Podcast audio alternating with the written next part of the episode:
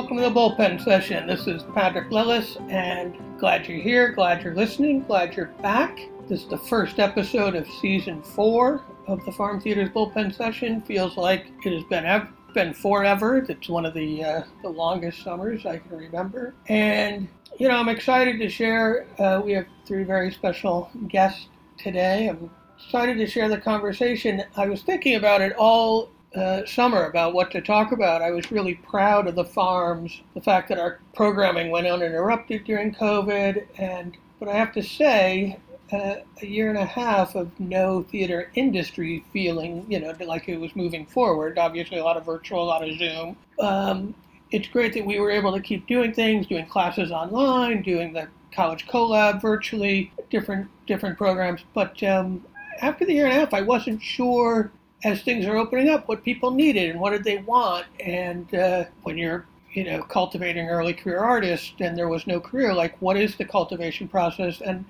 and it was nice in season three to continue to talk to people throughout that um, and to hear what they were doing and how they were managing it. But I thought it important for me to talk to artists who graduated in 2020 right at the beginning of this and entered a career that was stalled because of the pandemic. And so I'm, I'm really just wanted to hear what they were going through and what uh, they needed and how they stayed engaged as artists. And I reached out to a couple of my favorite uh, graduates of 2020. Uh, talked to Riley Butzpa Patrick and Alia Shahid from Shenandoah University, and they did the college collab of Judith Leora's play Hierarchy of Fish. And I mean, I met them when I was in residence there, but and I was in residence when it shut down. You'll hear us talk a little bit about that. Um, but they did that whole play uh, first day of rehearsal was the first day of shutdown on Zoom through the production of Zoom, and uh, were amazing and, and, and really great. I'm fortunate enough to have been in contact with them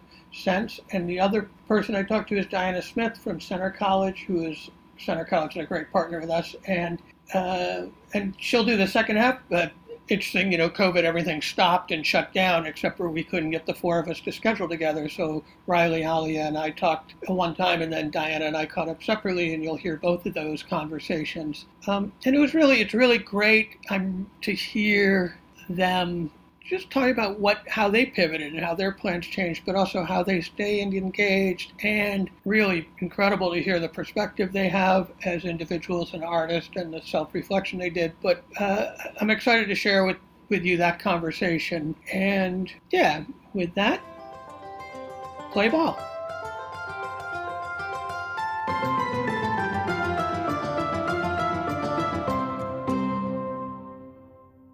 Something that I had come to terms with, um, at least in my senior year, was that I really wanted to pursue like a film career before I pursued a theater career.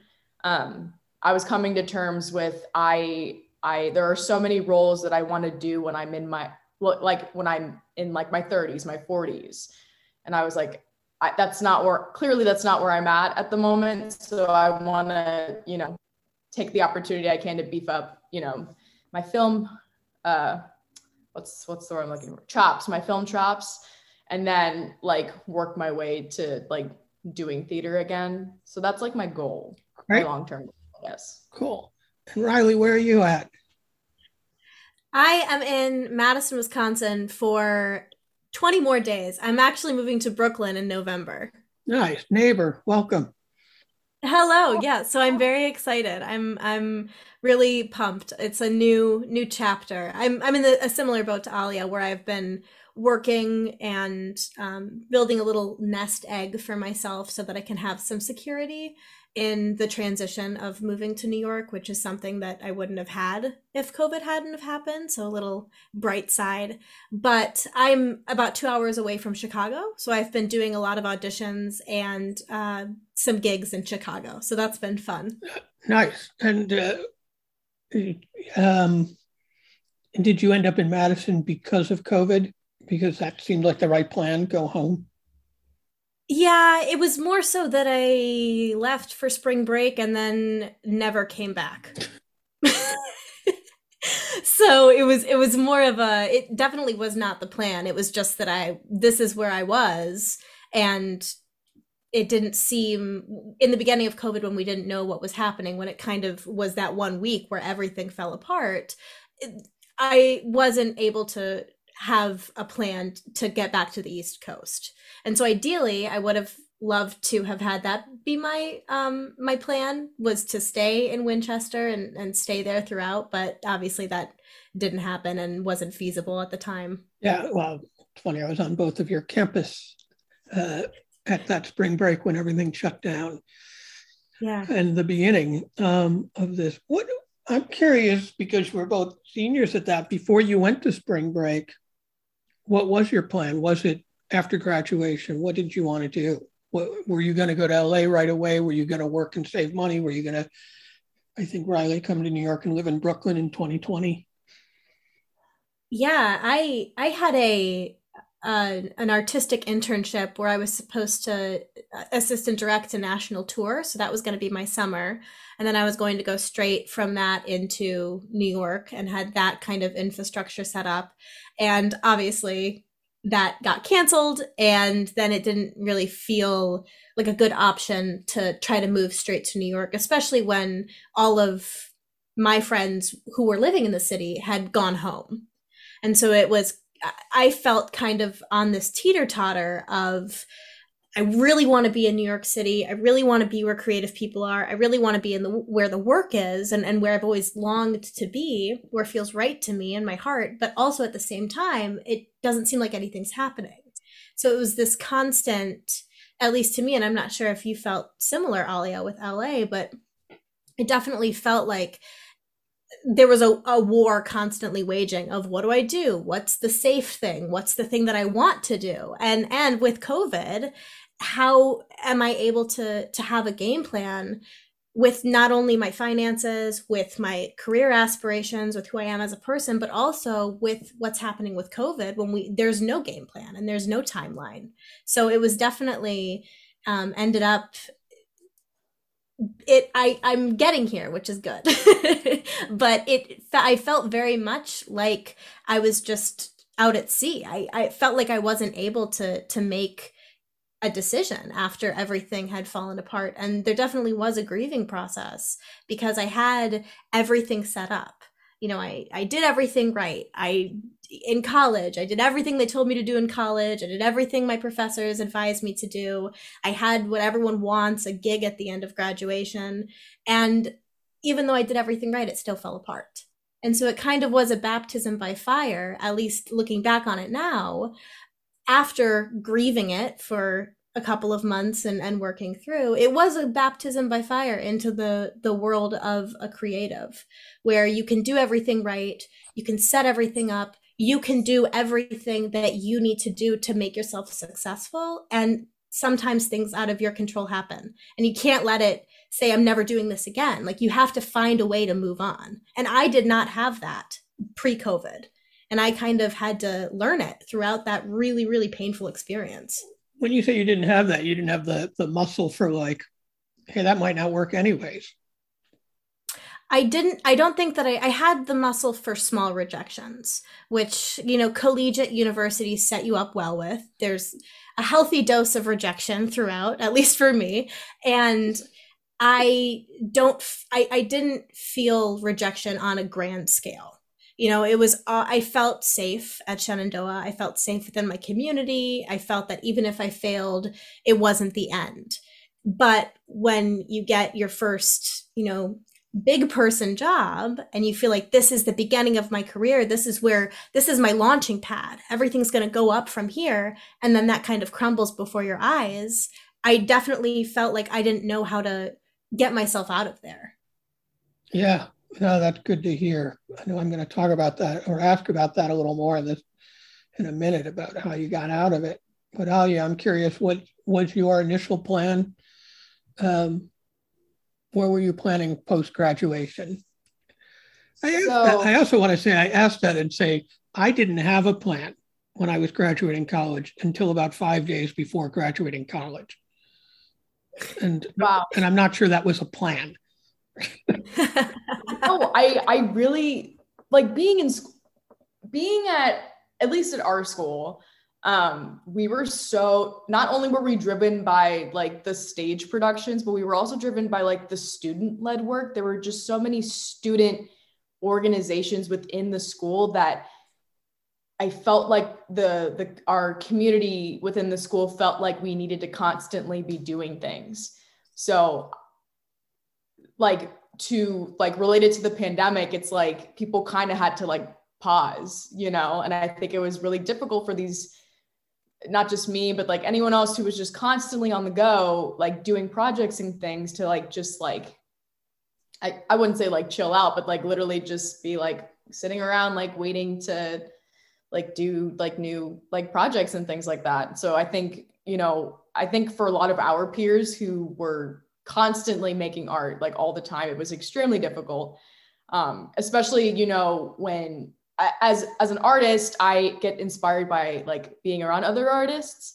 So when I didn't have anyone to look to except my parents and my grandma, I was like, I was like, I have no motivation. Like I just want, and th- and that's okay. Like that's completely valid. Like it's a global pandemic. Like it's scary. Like you don't want to be. You don't want. It's like you're searching for motivation. You don't need to. Like it's it's a scary time. It still is.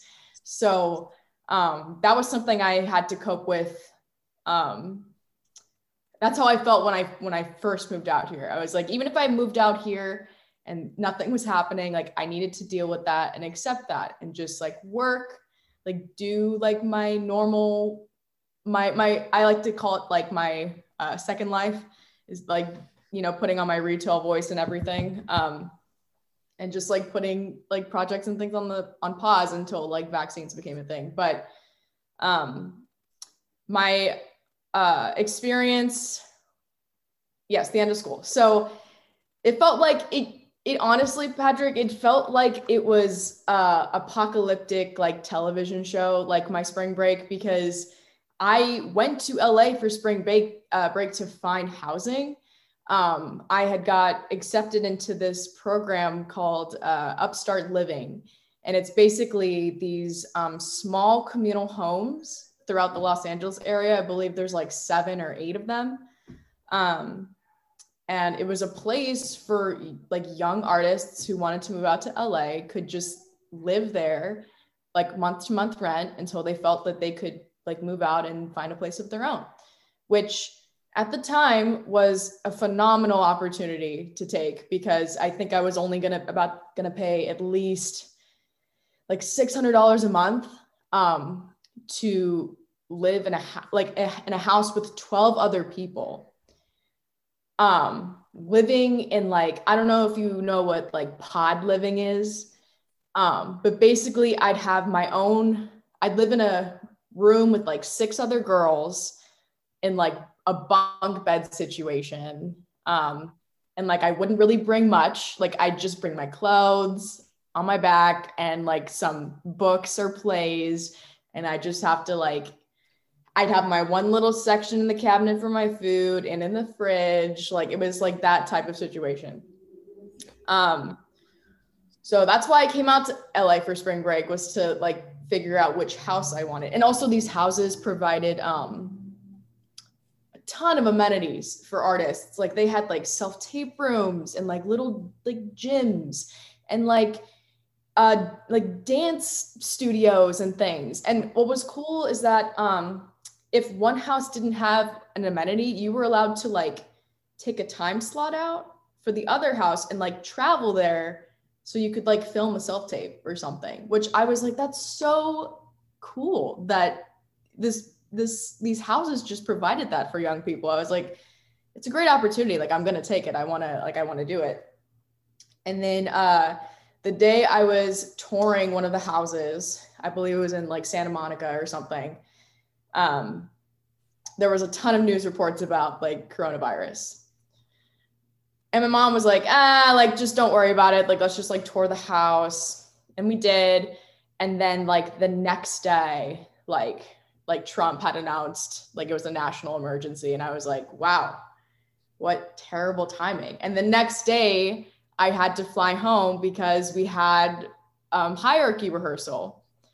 So I was like, but I, we're not going back to school. Like it was a last minute email. They're like, you guys just got to stay home and we're on Zoom. And I was like, like for two weeks. For, yeah, for two. That was the announcement. and that was the announcement.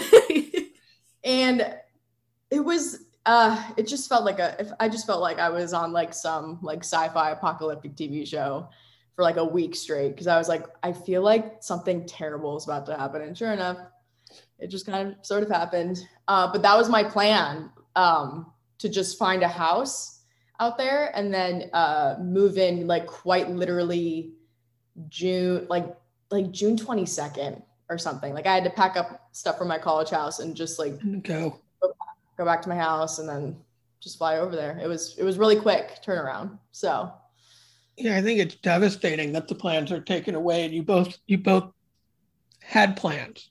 I, I actually I'm curious and I don't want to duck the part when you said it was hard. Like what did you do to get active? Because I really just so you know, I mean I'm 30 years into this race and um, career, and I needed that community that you were talking about Alia, that uh, you know, I I was I went from Virginia, to Shenandoah. Things were terrible in New York, so I went and stayed with my mom in Rochester, New York, and stayed for ten weeks. And after about ten weeks, I'm like, wait, I have a home, and I've built a life, even if that life isn't happening. But I needed to get back just to the environment I built to re-engage my creativity and my thinking. And you know, I was not seeing as many people because you weren't getting on the subway, but at least I was meeting up with people in the park and walking and talking with friends and getting that in-person stimulation as much as I could.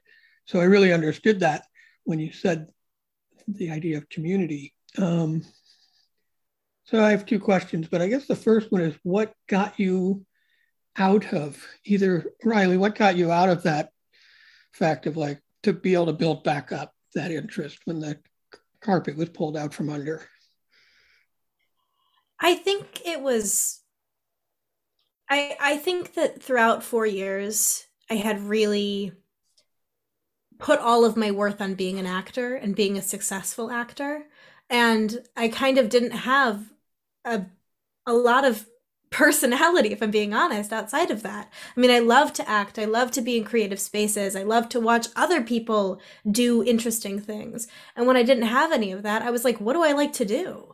If I'm not able to act, if I'm not able to be in these student groups, if I'm not able to be in charge of something, who am I and and what are my interests? And so I almost had to form a relationship with myself as a non-creative and remember that I like to read and remember that I like to draw and that I like to listen to music and collect records. And so I think a, a big part of my grieving process was realizing that I can love acting with my entire heart and soul and want to do it every day for the rest of my life, but I can also be a multifaceted human and I don't have to have my entire purpose and self-worth rely on this one thing. And so i really and it was painful. I mean it was a really really and uh, alia and i were in the farm you know zoom show. And so while i'm going through this quarter life crisis of who am i if i'm not an actor it's like we're also in all these re- zoom rehearsals which was phenomenal. And then we're in zoom school. And this whole time i'm like i'm at my house in madison wisconsin. Like what is happening? It just felt so disorienting. And it was painful because it was this again it was this push and pull this teeter totter of well i don't feel like i'm an actor but i'm acting but i don't feel like i'm going to be successful because of this but i'm still acting. And so it definitely took a, a lot for me to have to kind of step away. And that was hard because i hadn't done it for my whole life. I was in you know theater as a kid and then i was in theater as a a preteen and then as an adolescent and then as in college and I never really had taken a break and and reevaluated kind of who I am. And so that was beneficial in in many ways and also painful in many ways. And I felt that I was I felt constantly like I was falling behind, like I wasn't doing enough, like the, the again this teeter totter of my own mental health and my own safety and also this part of me that has been was emboldened by college of the rat race of having to do more of having to send more emails of giving myself 10 emails to send a day. And i'm like but there's no one to send emails to. And i'm having this existential crisis over i've only sent five emails to, and so it was just this con and so i was able to take a step back even though it was painful and even though i felt like i was doing a bad job and being a bad creative person i was able to take a step back and heal myself and get over the grief of losing my first out of college job and you know heal myself for for the fact that I was probably going to be in Madison for longer than I wanted to be. And I think that at the end of the day it was a beneficial experience. I think that if I had not kind of been and, and, it feels bad to say it's a gift because i know that it's so painful for so many people including myself and people have you know been through so many unspeakable hardships but it does now looking at it a year and a half later it does feel like a gift because i was able to get to know myself in a capacity that i, I was not able to prior. Yeah uh, really good and really healthy and i want to say, I think 30 years into the pursuing this career, I, I had a similar response to the pandemic in the sense that it forced you to, you know, forced me to get in touch with like, oh, well, th- thankfully I have a little more time with that, but I also got to indulge in golfing that I'd taken 10 years off of because it takes away too much time from pursuing directing work and and, and so I took like a decade away, but because it was the only thing I could do that was normal, because you didn't have to wear a mask, it was outdoors and no reason to be within six feet of anybody without being rude.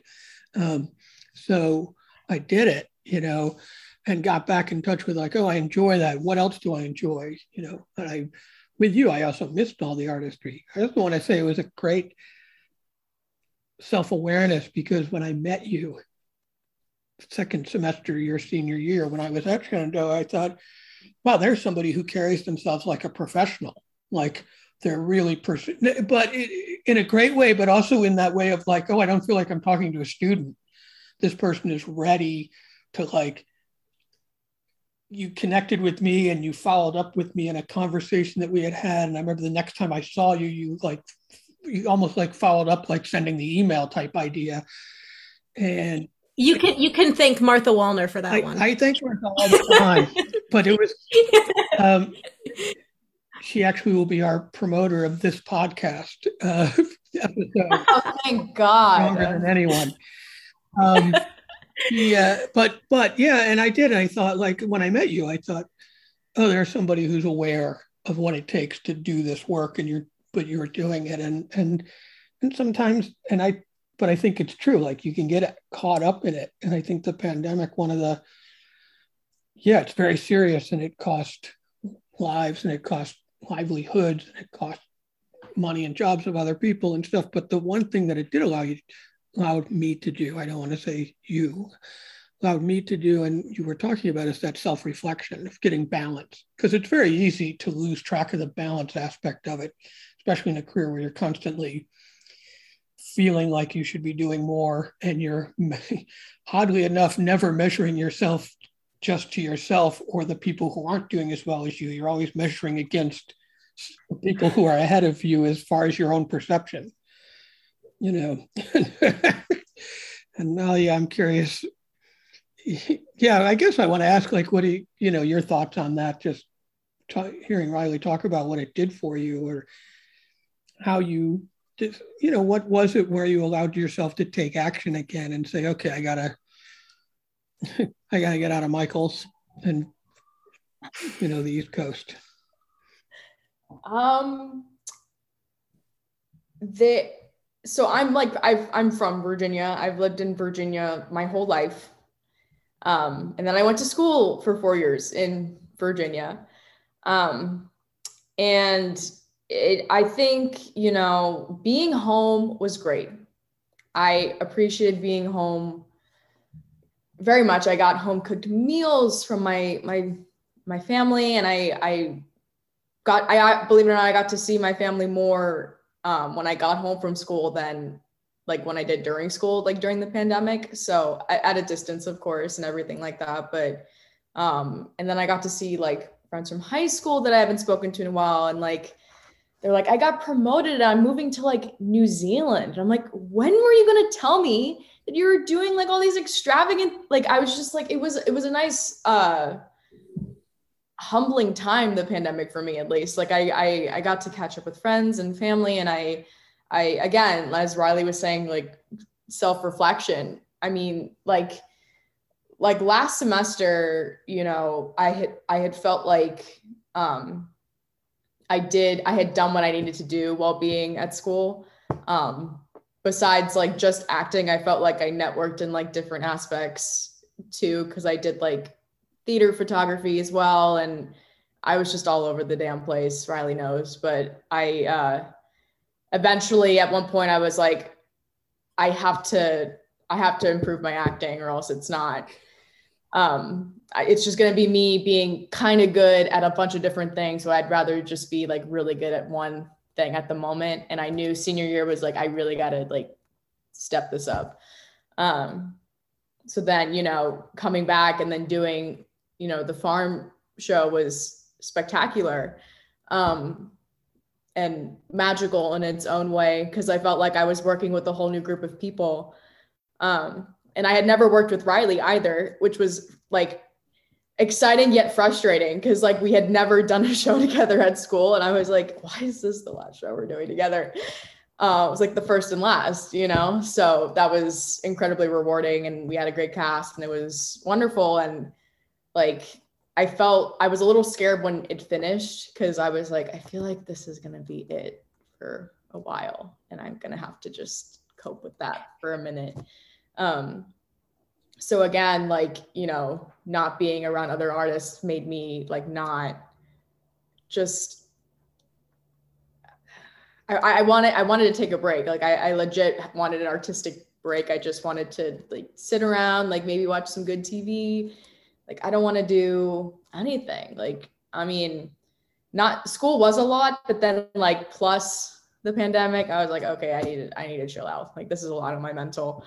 Um, but you know, working at Michael's and everything, and like telling, and then also Rylie and I uh, filming in August um, was definitely a really big motivator um, because I was like, okay, like I really want to keep doing this. Like I want, I want to keep like striving for the thrill of like being on a set and like you know, like catching up on lines like mid takes and things like that. I was like, God, I miss that feeling. So it, it just got to a point where like I would like talk to my coworkers about it, like, oh yeah, like I'm an actor, like I went to school.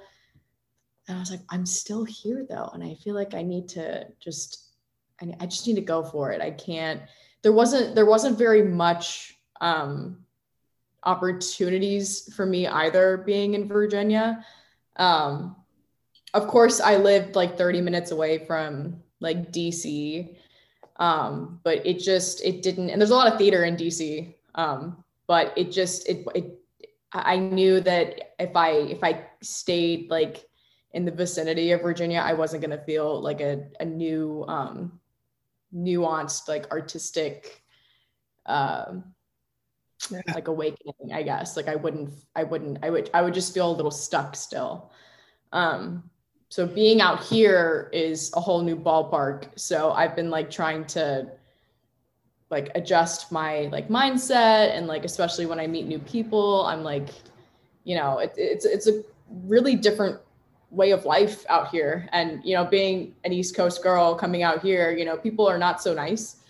Um so it's like i just had to adjust a little bit and that's fine and i still am um, I don't think I ever will adjust to West Coast life, and that's fine with me because I just enjoy being in sunny California. So, at least for a minute. Um, but again, just doing a lot of self reevaluation and just my my very supportive parents who knew that I wasn't going to be happy unless I unless I moved. So, yeah. That's key. And that it's funny the 30 minutes you were talking about about being away from DC, like 30 minutes can feel like a lifetime. you know, if Yeah. if you're sitting in your hometown, not actively doing what you want to be doing. What what have you found? I hear what you're starting to do now. You each, each have said something, but what did you find that you were able to do in the past, I'll say, year to remain engaged and to feel like, oh, that didn't totally go away. I still am an artist. I still am taking the steps for my career. So for our senior year, we had two different uh, projects. Um, one was our senior showcase, and then we had um, beautiful production uh, directed and produced by Mar- Martha Wallner. Um, the uh, monologue, uh, what is the quarantine monologue? It was the I think it was called the Playwrights Project. Playwrights Project. one of the playwrights, so I remember it that we were invited to write specifically for an artist, for an acting student. And it was, I don't know about Rylie, but personally, I felt it was like the highlight. Um, at least, at least for my senior year, I felt so. It felt like a fever dream that whole evening. Um, just being in a Zoom room with like a handful of people I've like read their plays and like admired the, like I just remember like Lucy Thurber signing in and I was like I don't am I in the right I was like we had like a group chat and we were like rapid texting we're like Lucy Thurber has entered the chat like we were freaking out um anyways but I had met um Dipti Bramhandkar through this uh, monologue project and uh, Martha had requested that um, that us and the um, the playwright um, that we'd like have a phone call and just like chat for a little bit before they like wrote something for us. Um, and I just ended up talking to Dipti for like three and a half hours and just would not get her off the phone. I just wanted to keep talking to her.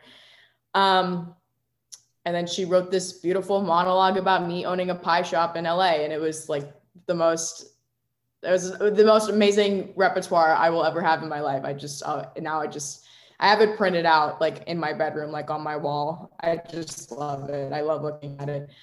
Um, and then fast forward to September, right? September, and she messages messages me and she's like, um, "Do you want to read for this new play that I'm doing?" And I was like, "Oh yeah, like absolutely, that'd be like wonderful." she's like, great, it's through it's through Labyrinth. And I was like, it's through what? Like, what do you mean? She's like, oh, it's for their play intensive. And I was like, what? Like, so, and like, I was like, okay, like stay calm, like you gotta play cool, like do your thing, like rehearse. So um I did this play reading for Labyrinth. Um and I did it with um an old professor that used to work at Shenandoah, uh, Charles. Charles. And it was a really in, intense moment for me personally because Charles Goforth got me into Shenandoah. And I don't even think he understood that he did. Um, like I don't even think he recognized who I was, but I just sat there and I was like, I know you so much because we I had the best interview with you like getting into school. And so I told Martha, I was like, you have to tell Charles. You have she was like, you tell him, like just email him, tell him like like thank you like you did this and it was it was a really beautiful moment for me because i was like wow he got me into school and now i'm working with him like it was a very very full circle um so i did that and that i rehearsed with them for like a week um, and then of course presented it to like everyone in like the labyrinth ensemble which was another overwhelming story i will not get into because that was just a handful just a bunch of people i admire just all in one zoom call. Um, and then uh, later in the year um, dipti asked me again if i could do like a legitimate play reading through um, narrative incorporative which is um, a small storytelling company based in London, UK, which was an amazing experience. I cannot believe that was a thing as well. And I got to work with some amazing, amazing artists there as well. Um, and yeah, and then also, I probably should have went back, but we filmed a movie like in August, like a like a feature length film, just uh, during the pandemic. Uh, Rylie and I. Um, this, this August or last August? Um, last August. A year ago, 2020. Yeah, 2020. Um, and that was an experience too because we I had not seen any, and it was with my classmates, so I had not seen any of them uh since March. Like, yeah, and it was just remarkable. Like I, it almost didn't feel real, and it was it just lasted like four days, and we got it out done quick. And then the next day, I met up with Rylie because I did not get to see her when we were filming uh, due to COVID. So it was just a very overwhelming experience. So I I can't I can't say that I was not um, fulfilled artistically. I I think I think about all the people that um, who had absolutely no uh, motivation or felt that, like that they couldn't um, or felt that they didn't need to feel motivated at the time. And and like going into these things you know um, i had to keep reminding myself like this is a really cool opportunity. Like i cannot like you need like i needed to process. Like i can't believe i'm just i'm getting work right now during during, during the pandemic like i just and it was i was so grateful because if it weren't for the farm and doing the zoom production i wouldn't have had the skill set to do any of these readings. Um, so it just i i can't say that i i, I didn't do anything with my time. No, I Um, love hearing both of those because both of those examples of the film and then the Dipti, the reading of Feet in the Forest, and then the London Zoom production, um, which was great, is both of those things are great, right? You created something with your classmates and you also took this outside connection that uh, Martha Wallner made during the senior playwrights showcase.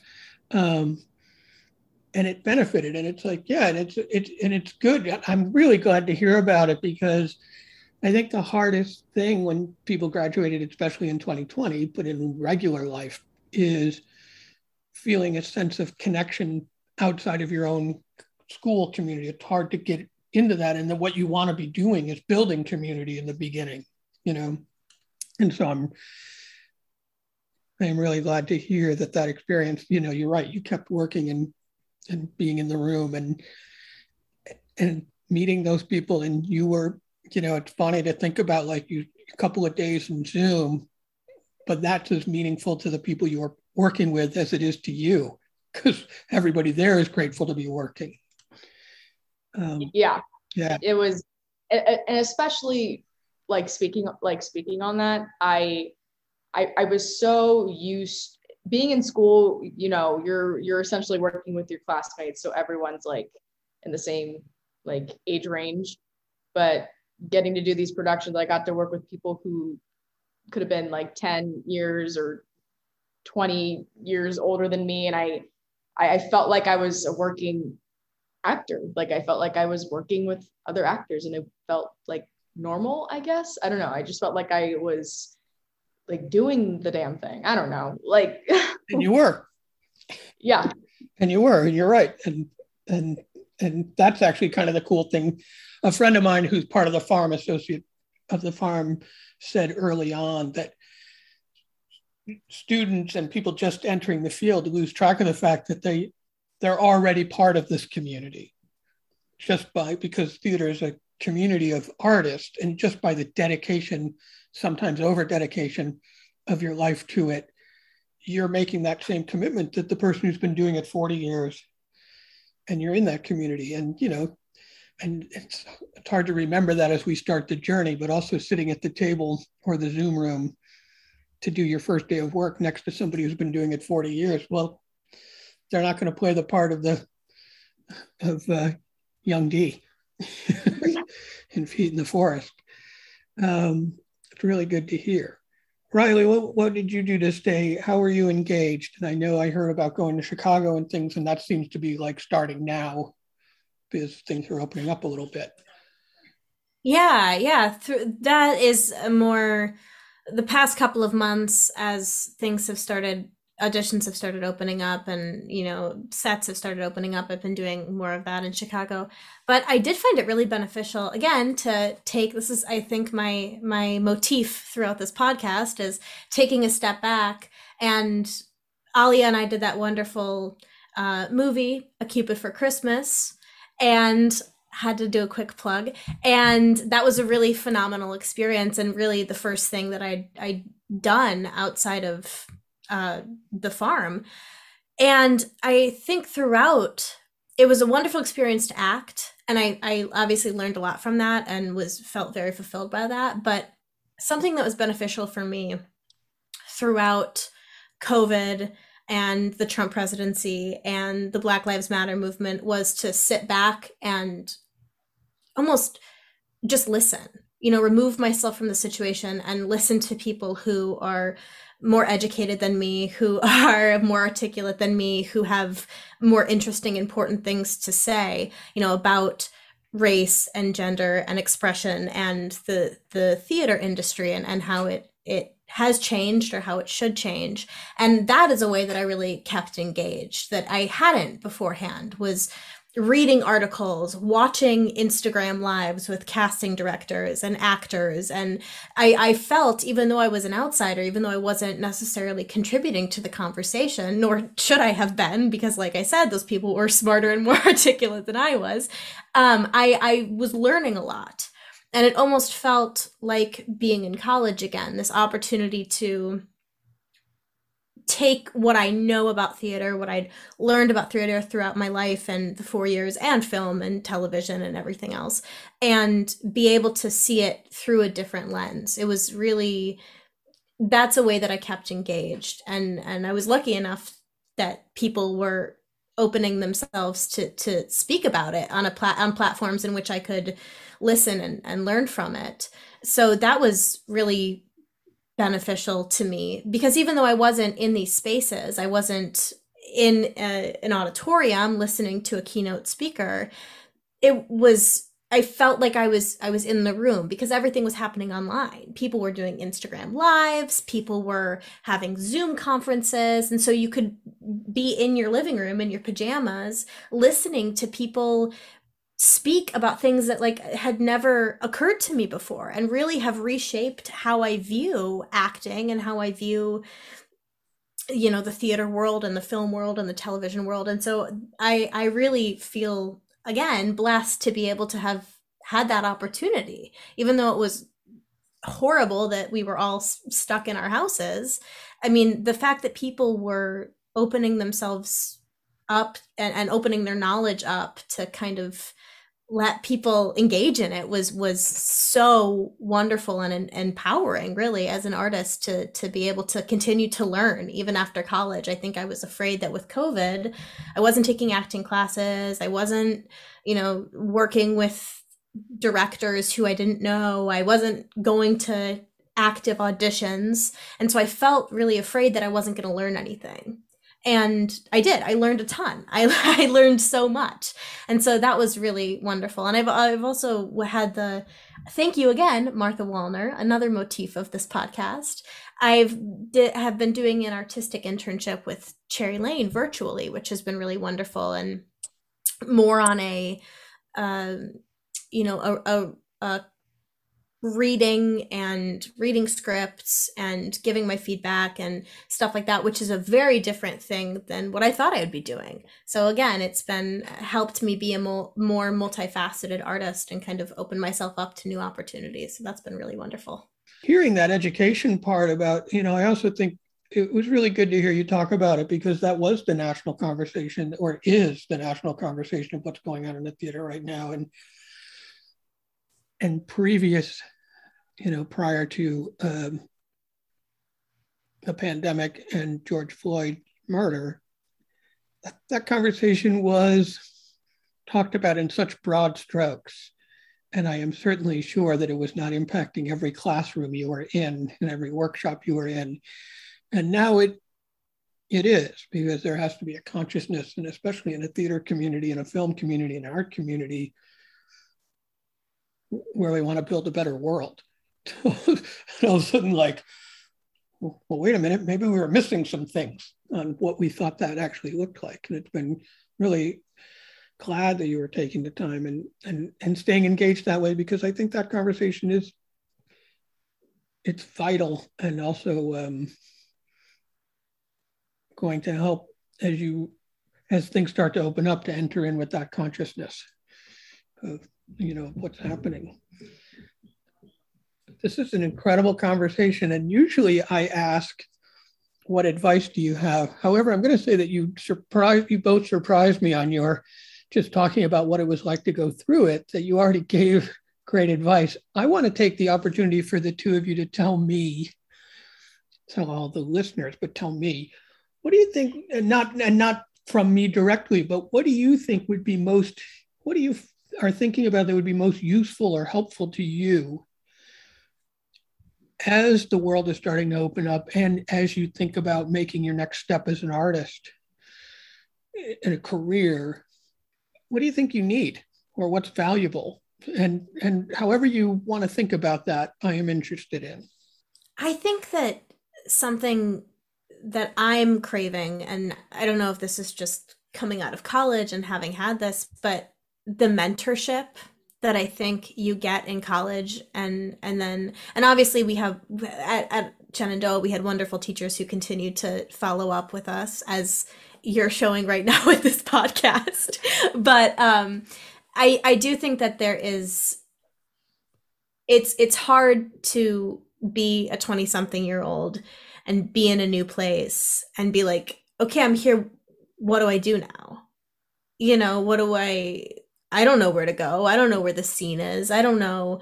This is what seems to be happening. I don't know if that's accurate. And so I think that there it would be beneficial to have somebody who is in the scene you know take somebody under their wing and kind of show them what's going on and i think that that happens organically and naturally when there are when you're able to go to shows when you're able to make connections but with covid that kind of didn't happen you know the ways that we were the ways that you meet your your mentors and the people you look up to it wasn't really able to happen organically. And so i think now we're kind of far enough removed from it where for me i'm definitely craving that sort of that sort of interaction with somebody who who knows more than i do. And again and that can obviously be found in acting classes and in, in stuff like that but it's hard when especially when you are when your whole community is on the east or the west coast and you're me and you're in the midwest only for 20 more days but still you know you're in the midwest and you're like i you know i'm wanting to to be a part of something but i don't feel like i have the wherewithal to know where to go or how to present myself. Thank you. Yeah that's incredibly valuable. Alia, what do you think you would need or value or want um, I think because the pandemic is it, it, it's just been a topic of discussion. Um, and as well as you know having the the feeling that you constantly need to be doing something in order to feel like you need in order to feel fulfilled doing what you're doing um, and you know after like doing the thing for four years straight and then like dealing with all of this like i think you know taking the i i think if if anyone hasn't had that moment to self evaluate um, on themselves um, how they view the world or however like i think it's completely valid to take a step back and just um, do nothing. Um, I, as someone and I and it's a and, and it's weird for me to say because I I'm a ter- I'm a terrible self motivator. I'm just putting that out there. I I'm, I really I'm a, I have to discipline myself because I'm just lazy, lazy, lazy. Um, but I have to. I literally have to remind myself like this. I am. Don't laugh. I, I'm laughing. you're not lazy. Everyone, if you're listening to this in your in your ears right now, Alia is not lazy. She's a very hard worker. Um, thank you, Rylie. Uh, but um like I I complete I take a break. If you are if you are seriously if you feel like you have you have no sense of direction with with with your life at the moment, I I would not see that as a negative thing because it has been an overwhelming time and it still has been. And I think it's completely completely valid to just take time for yourself whether that means like your own form of self-care or you like i don't know like just taking i've i've seen a lot of friends you know um just switch completely switch a career path for a moment um just to have you know set experience of like a different like path and then they pro- and eventually jump back into you know like being an actor doing the thing you know um so i think I, I think it's I it was a really it was it was just a really rough time. I'm not well spoken, but my the point I'm trying to make you are well spoken and you're making it great. And I want to say that I'm really happy you said it because there's a feeling with the doors opening back up and, and the industry opening back up of like like like a bull when needing to come out of that gate and chasing it. And I think, you know, as we the pandemic allowed us to take a pause and to know that look a year and a half is gone without meeting an agent and doing x and doing y and you're still an artist and it's a joke that i make a lot that i you know if, because, and i've said this here's my running theme rylie since you keep pointing out yours. Somebody who's done it for 30 years you know i wish what i had told myself when i was 20 is that it, you're going to be doing this for a long time. You know, and nobody works constantly. And sometimes you are forced to take a break, pandemic, forced to take a break, nobody's hiring you, forced to take a break for whatever reason. And I think it's good, Alia, as you're talking, just to remind yourself like it's okay to take a break. You know, I'm thinking of, you know, the athletes right now, Simone Biles and, you know, Osaka, and like they're taking a break, mental health for whatever reason, you know, and they're all valid.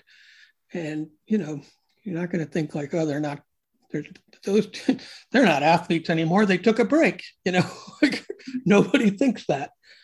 And so it's really, it's a good reminder. And also, I'm also with you. I sometimes am incredibly motivated, like a dog with a bone when I have a project I have to do, but also I'm, I go months where I'm not, and I need somebody to bring me a project. Yeah. You know, and so I understand it does not mean lazy, but that self motivation of being self driven and the person you can see the people who are like really great at creating their own project constantly. I'm like, oh, I don't have anything to say right now. You know, like bring me something and I can be a director, I can be in it. But I doesn't mean I can self-generate it all the time.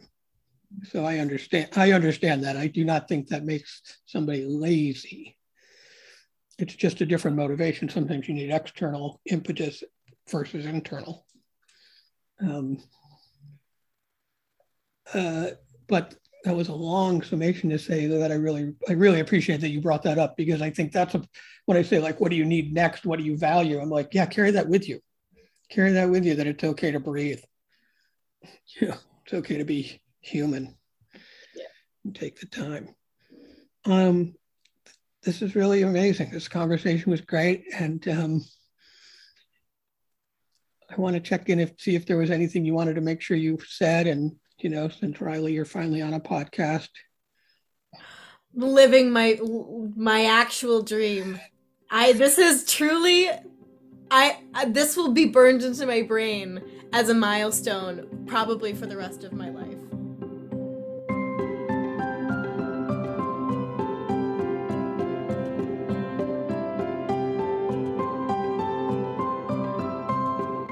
Was so wonderful to talk to Alia and Rylie and uh, not only catch up, but uh, they're just so impressive um, in their thinking and how they're processing this part of you know their life and their journey and their career. And and uh, now I'm going to share the conversation I had with Diana Um, I don't think I said in the intro that Diana, last time I saw her was at the Southeast Theater Conference while she was getting an internship. And she was in Centre College's College Collab production of uh, John Proctor is the villain. And I also got to work with her on a I Have Something to Say, which was one of the, no, I've talked about it on the pod, one of the 10 students that created a 10 minute solo show. And uh, also great to catch up with her. I think you'll hear that she has recently moved to Chicago. And, and with that, uh, I will share the conversation I had with Diana.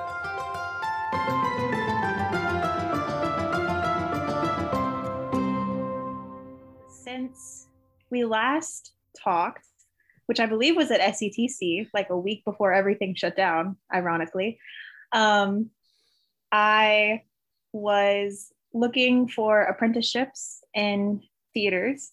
Um, and I actually had one lined up at Actors Theater for their Learning and Creative Engagement apprenticeship. And um, then the whole pandemic really set in, and that was rescinded.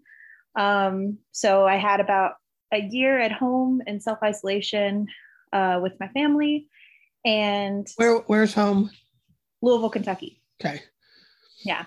Um, and during that time, a couple of other Centre grads um, who were a few years older than me actually started a virtual theater company called DCSG Theater, um, which stands for Don't Care, Still Good Theater. Um, and they started doing a lot of really cool virtual productions and some original work. And I got to be a part of that, um, which was really cool because I felt like I sort of got to maintain a lot of the things that I care about um, in theater. Um, so I was I was mainly acting in those, which was a lot of fun. And then um, just a couple months ago, I moved to Chicago, where I am now, um, and I'm living here and I'm doing an AmeriCorps program where I am stationed in a middle school, and I am currently helping out with their musical theater class. So, oh, nice! So it's in the yeah. right world. Yeah, yeah. Uh, let me go back a little bit. When you, what was your plan? It was funny. It was the last time I saw you was at SCTC, and your plan was to intern for a year in Louisville at Actors Theater of Louisville, one of the great regional theaters, and and what what was the investment was going to be in community engagement. Mm-hmm. Well, I was looking for things that had to do with uh, either theater education or even dramaturgy, um, things in that world. And I was hoping to do that for a year, gain some experience. And then I did want to end up in Chicago at some point. So that part did happen, which I'm grateful for. Um, but that's about all I knew at that time. But that's but the and the internship would have been a year long. Yeah. Yeah. And so so you did your own internship. Yeah uh, by creating theater, virtual theater with your friends and staying engaged. What got you to Chicago? What was the impetus that said, all right, I'm going to go now? Well, I have another really good friend who graduated from Centre who was in need of a roommate. And she was like, Are you interested? And I was like, You know, I am. Um, and it just seemed like too ideal of a situation to pass up. And so now I'm here. And so far so great. But the reason i wanted to come to chicago all along was to explore um, improv and sketch comedy more. And are you doing that? A little bit. Um, not necessarily in person in chicago yet. So far i've just been seeing a couple shows here and there but during the pandemic i took some online sketch writing classes with upright citizens brigade and I even got to do a virtual sketch show with the Magnet Theater, which is also in New York. So that was cool. I was just in my childhood bedroom, like writing sketch comedy in the pandemic. I didn't think that was going to happen, but it was fun. That's, that's excellent. And how long?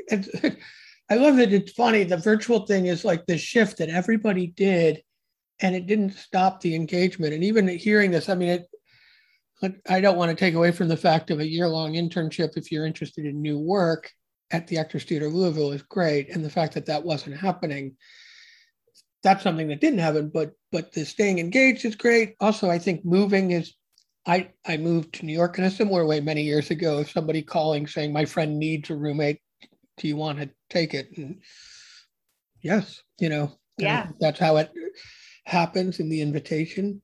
And I love that you're able to take the upright citizen sketch writing online. I think online play development has been great.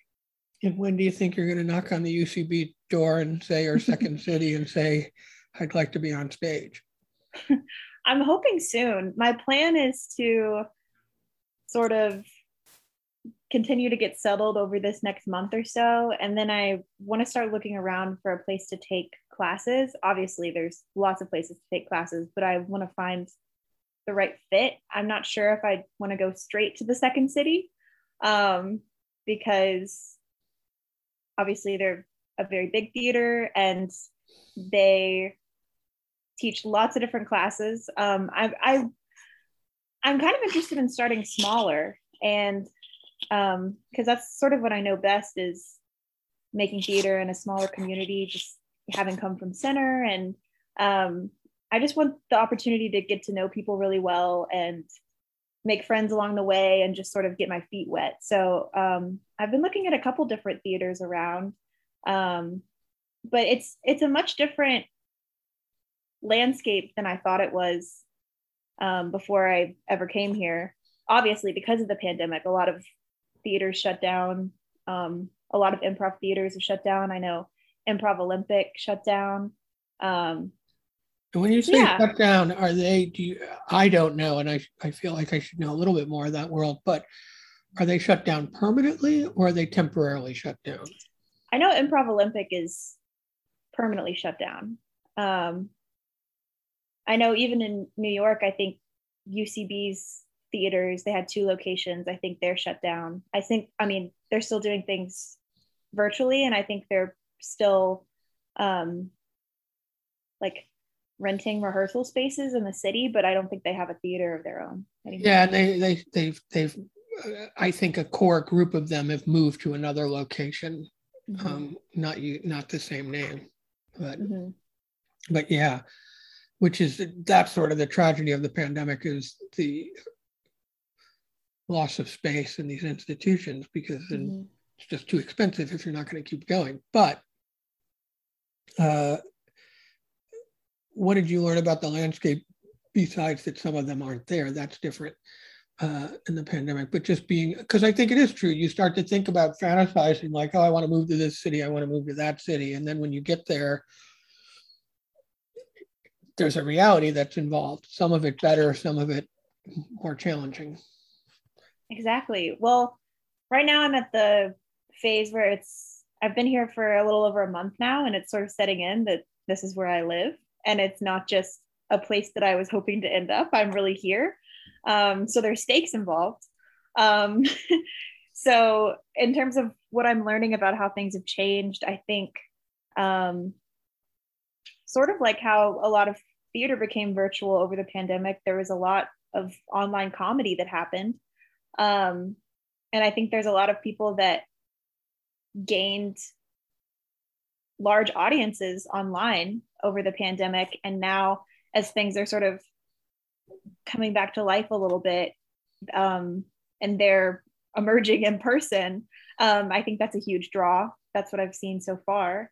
Um, it's also interesting to have followed a lot of Chicago comedians and improvisers on social media throughout the pandemic and sort of kept up with their jokes and things like that. And now could potentially just bump into them at a show one night that we're now that we're in the same city, you know, I'm sort of like, these people are out here doing it. So I'm excited to be among them, but have no idea what I'm doing right now. and are the clubs, you said that, but are the clubs opening up? They are. Um, I haven't spent a lot of time seeing improv or stand up, honestly. I know there's a couple stand up clubs that are well known here. Um, I really truly just have a lot more exploring to do. I'm not sure if I like fully know that that's sort of what I was saying earlier. Like you think you you can read about the Chicago improv and comedy scene, but now that I'm here, I'm like, well, what is this place known for? And I just have a lot more research to do, I think. But um, this weekend, I went to Logan Square Improv, which um, I had never heard of before, but the shows were really good. There was short form, there was long form, um, and they were only five dollar shows, and everyone was just having a really good time, and they were just enjoying themselves on stage. And I was like, this is the thing that I really missed was just, you know, seeing people work together and do what they love, and it was really exciting. So, and does it feel accessible? Does the community?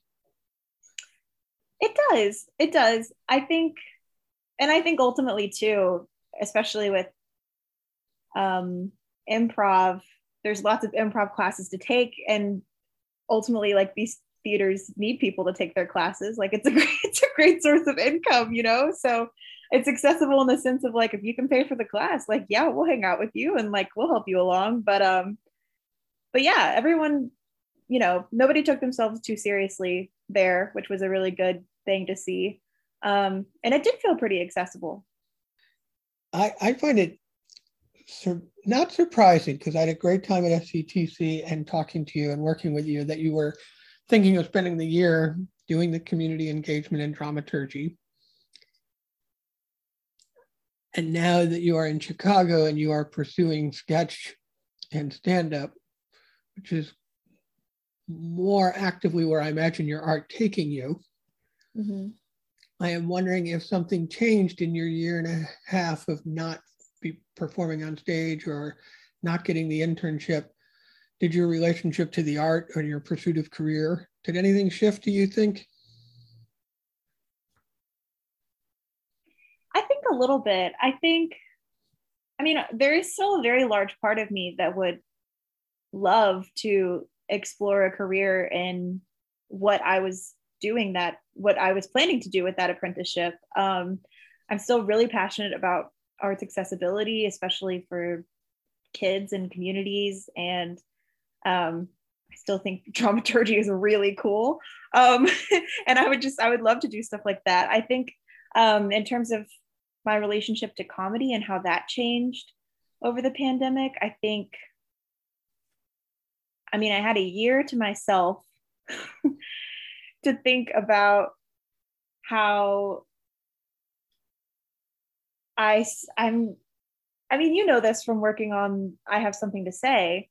Um, there's like this fear that I feel about comedy and um, vulnerability and everything that lies there. And I think I spent a lot of time worrying about how to make jokes universal and how to um, how to sort of like people please. But I think throughout the past year or two, it's become more about like how can I be as specific as possible? I think specificity is hilarious. Um, you know, how can I be honest as possible? Um, that sort of goes hand in hand with the specificity.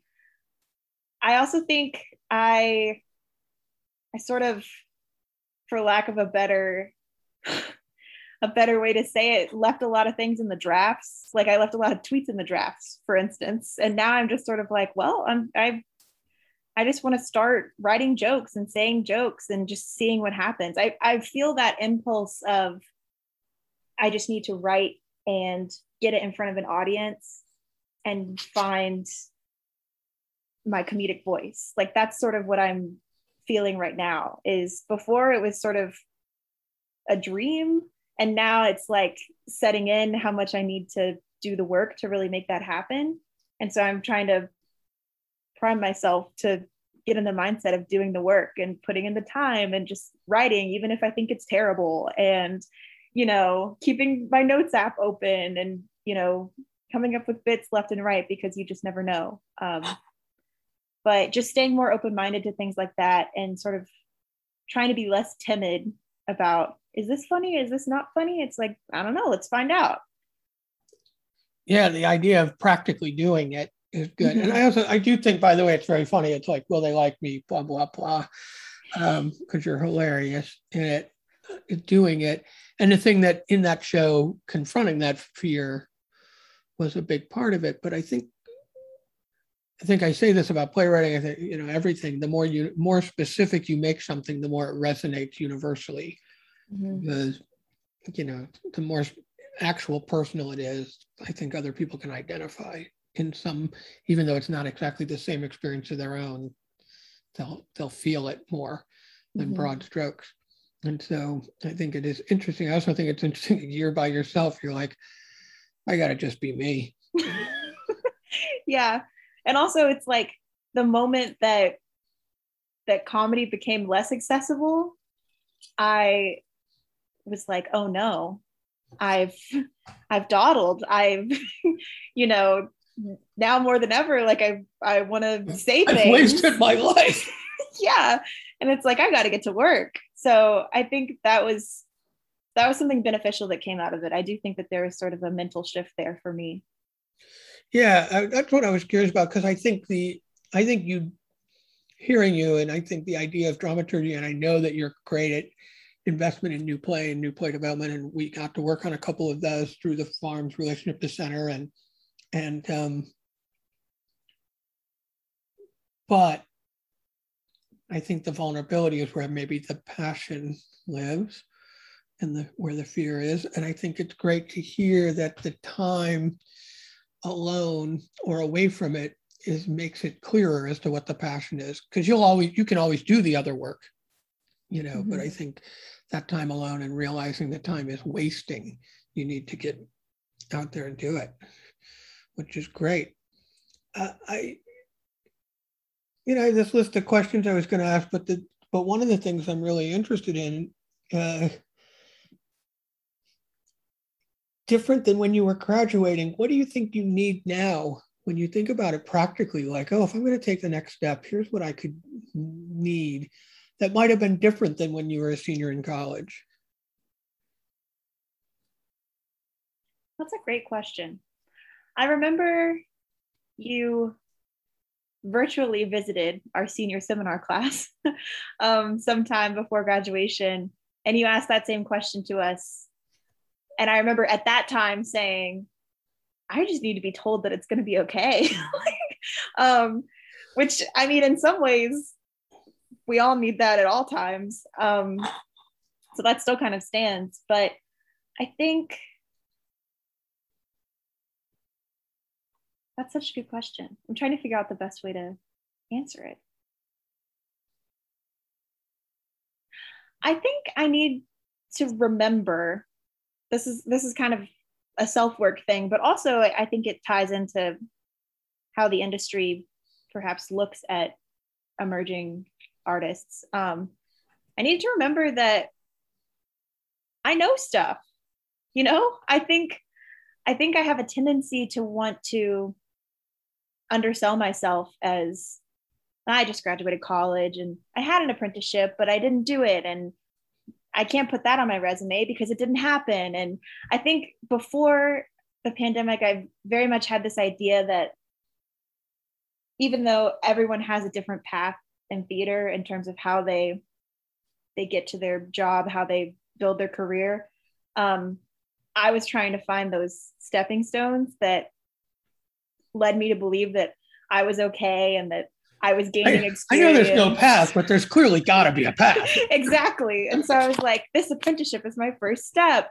And then when that didn't happen, I was like, how am I how am I going to get professional experience? I don't I don't know. Um, and I think that's sort of been the question for a lot of us is there's sort of this belief that you need to have a certain set of experiences and credentials and it's like how do how do we get them now you know? Um i thought that because there's so many theater apprenticeships and i thought that that was really the only way. And now i realize that it doesn't have to be the only way. Um i don't know what my way is now that that apprenticeship isn't really happening but i would like to think that um since the pandemic that won't be as heavily focused on you know when you're meeting a young artist and you're like where's your professional experience? Where's this? And it's i don't know. I hope that there's more excitement for like just the passion of theater you know? Do, like do i need to say that i have this this theater on my resume or i know this person at this place to do something? Um i don't know that could still be the case but what i'm saying is i hope it's less the case now I think, I think that's great actually because I've been thinking I, I was asking the question selfishly. I asked it selfishly when I talked to you remotely, Mm-hmm. graduating class, as the farm, wondering like, oh, what's useful, especially at a time Mhm. of pandemic and things like that. And I loved your answer of to know that it's going to be okay. But this one, I actually think what you're talking about is really important. It, I'm a big proponent of finding, you know, individual pathways for people to get to success. Mm-hmm. And I think what you're saying is that we got to trust ourselves that we're taking our own pathway, but we also have to trust those that we're talking to after this year and a half of trauma will understand that there's no straight line. There's no one way to do it.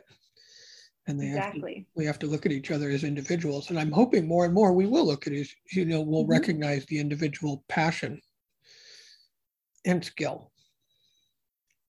Both Yeah. of the both of those are good. You said that in a much more articulate way. I just wrote down when you were talking. What uh, what no it was it was thank well thank you but i was taking it from your point because i i do i sort of you know i'm sitting here nervous about repeating myself. But i really do think when we talk about doing it differently i think you still are putting in the work and we're Mhm. still but we need to trust the non-traditional path. And that's what the year and a half is nobody's been there's no path. Every road was interrupted. Every everybody was stopped in some way. Even if even if they were in that internship somewhere they were doing it virtually so you said what i needed but what did you wish you knew I wish I knew something that several people told me, but it's a different thing now to know that to know it myself. Um, that you don't always have to know what the next thing is.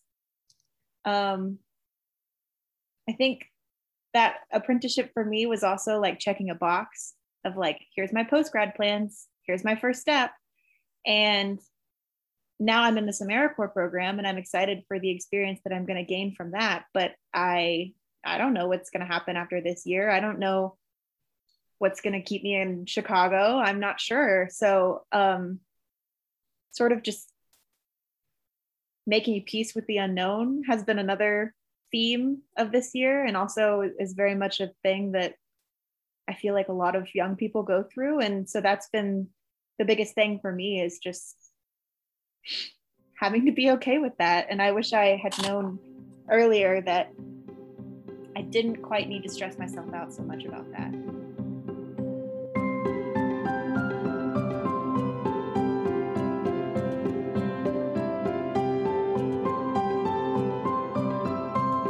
Well, that was great.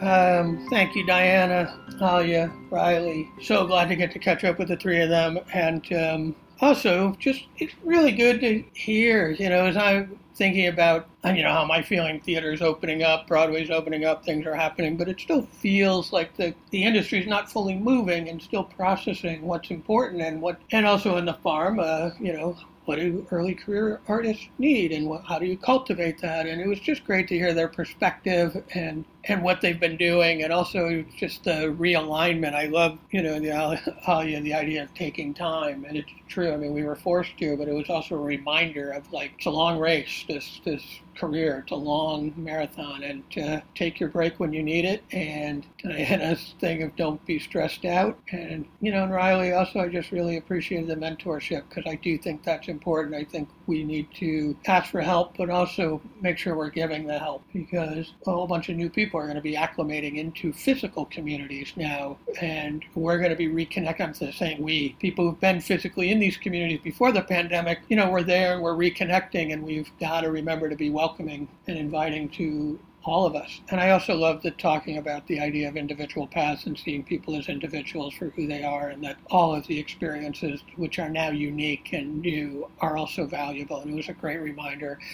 and I really, yeah, I'm really happy to have had the conversation. I'm grateful for them to share with me and us so honestly about it because as we're continuing the season four of the podcast, I'm really glad you're back and listening. And, you know, one of the things I want to do is hear about reality and I think it's a different industry. I don't think I, you know, it's not fully back to what was useful before and what's happening. I think things are happening differently, and looking forward to hearing people talk about their perspectives in their lives and what they've shifted to and how they're pursuing it, and also, you know, what do you need? And I asked that question in the farm's newsletter, and I ask it on the podcast. You know, make sure if you want, you can reach out funny we uh, can reach out to Patrick at thefarmtheater.org and you know let me know what you're thinking about. Um, but I'm really glad to be back. I'm glad to be in conversation with the three of them, and I look forward to more conversations. And I'm glad that we are all in it together and listening and sharing our experience with one another. And with that, we're out.